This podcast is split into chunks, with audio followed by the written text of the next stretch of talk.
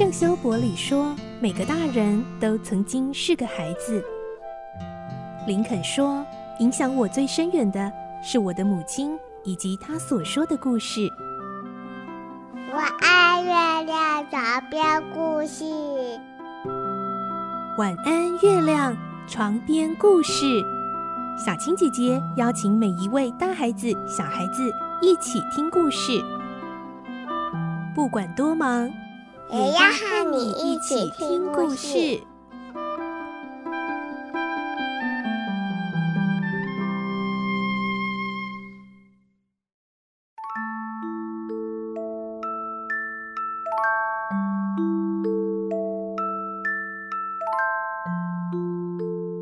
晚安，欢迎你和我们一起听故事。我是小青姐姐，我们来听《怪盗与名侦探》的故事。今天是二十集，我们会听到，眼看十天要侦破三件案子的期限越来越短了，福尔摩斯的侦案进度呢陷入胶着。雪上加霜的是，罗平这段时间没有出现，还常常设下诡计让他们中计。然后今天我们会听到，华生还受了重伤哦。来听今天的故事，《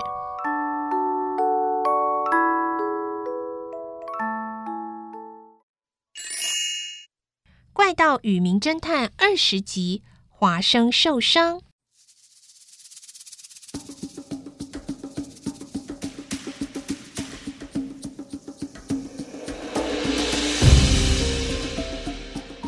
这一天。福尔摩斯和华生两个人又来到了老将军豪宅前，两个人就在长长的椅子上呆坐着。福尔摩斯希望等待一些奇妙的小事件发生，带给他线索。这时候，有一位绅士骑着马走过来，那匹马突然野性大发，接着就冲向了两个人所坐的长椅子。马的屁股差点就撞上福尔摩斯的肩膀。哦，还好，差点就撞到我的肩膀。而那骑马的绅士仍在拼命的使这匹野马安静下来。福尔摩斯这时候拔出了手枪，华生阻止说：“哎，福尔摩斯要干嘛？不要随便开枪啊！”华生，你松手！福尔摩斯。两个人正在争执的时候，绅士刚好把马制服，然后快马加鞭走掉了。哎呀，华生，你真糊涂啊！你看不出来那是罗平派来的吗？哈，那个绅士是……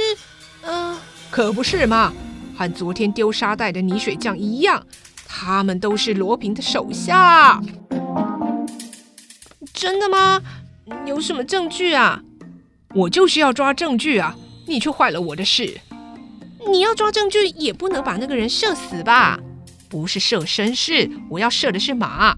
马倒了，罗平的手下就跑不掉。哎呀，华生啊，你的脑筋有时候啊要灵活一点啊！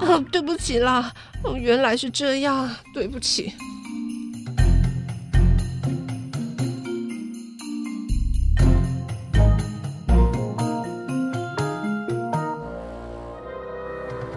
下午五点，他们两个又到律师事务所的门前去守着。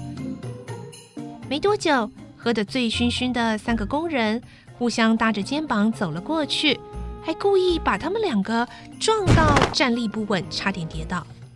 一肚子火气的福尔摩斯现在可找到对象发泄了，他大骂：“不长眼的，你谁呀？”醉汉也不甘示弱：“找老子干什么啊？啊！”于是，一场打斗开始了。福尔摩斯拿出拳击的本事，打倒了两个人。哎呦！三个醉汉最后落荒而逃。福尔摩斯舒展了一下筋骨，火气也消了大半。哼，真痛快！哎，华生呢？啊，华生，你怎么了？这时候他才发现华生不太对劲。他靠着右边的墙壁，显得有气无力的样子。华生，你的脸色怎么这么白啊？我也不晓得自己是怎么回事，我的右边手臂好痛啊！哎呀，戈壁脱臼了吗？很痛是吗？是啊，哎呦，疼死了！哎，我快带你去找人治疗吧。福尔摩斯搀扶着华生到了附近的一间药房，药房的药师看了说：“哎呀，这很严重啊，右边手臂的骨头都裂了。”这必须去医院住院接受外科手术才行哦。啊，真的吗？哎，华生，不要担心，我想这应该过个五六个星期就可以痊愈出院，你就安心休养，我一个人来对付罗平。你听着，其实你会受伤也是罗平的鬼把戏。那三个醉汉啊，有一个就是罗平，他趁着我对付其他两个人的时候就扑上了你。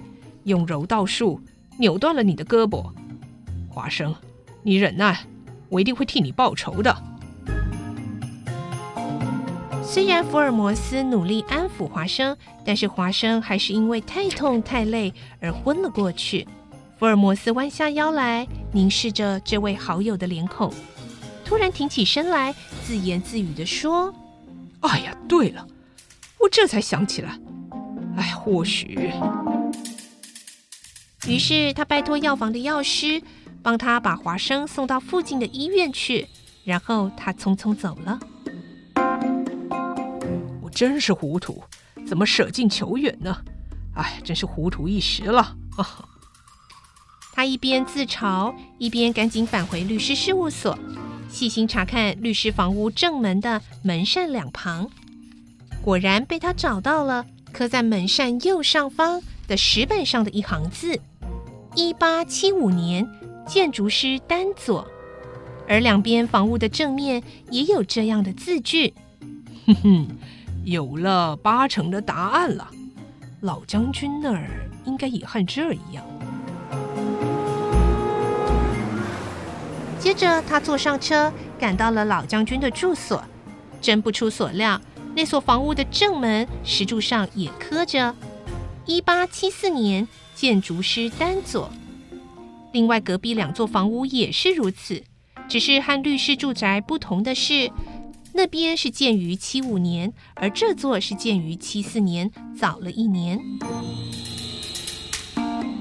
福尔摩斯忍不住内心的喜悦，哼哼，被我给猜中了，这下三件奇案的真相就要大白了。福尔摩斯从附近的邮局打电话给葛宗伯爵夫人。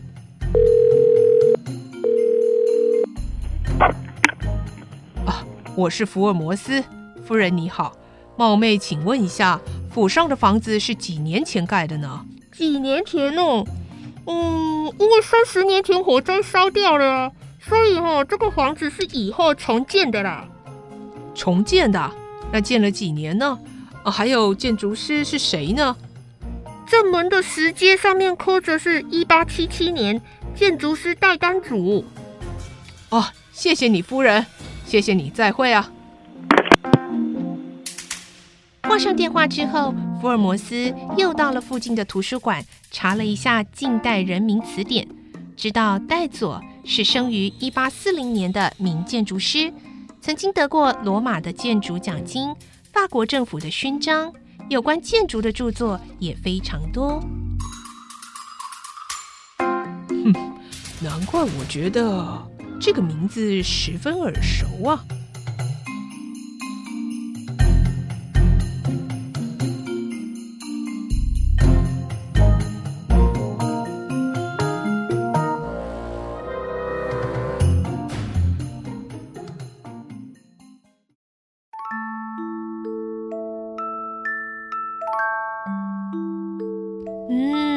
终于有一些突破了。到底这三座房屋各有什么秘密呢？真的有秘密通道吗？福尔摩斯还有怪盗亚瑟罗平的这个故事呢？我们下个礼拜再继续来听喽。而明天呢，礼拜五我们将要来进行好书推荐的单元，要为各位小朋友来推荐好书，不要错过喽。我是小青姐姐，祝你有个好梦，晚安，拜拜。小朋友要睡觉了，晚安。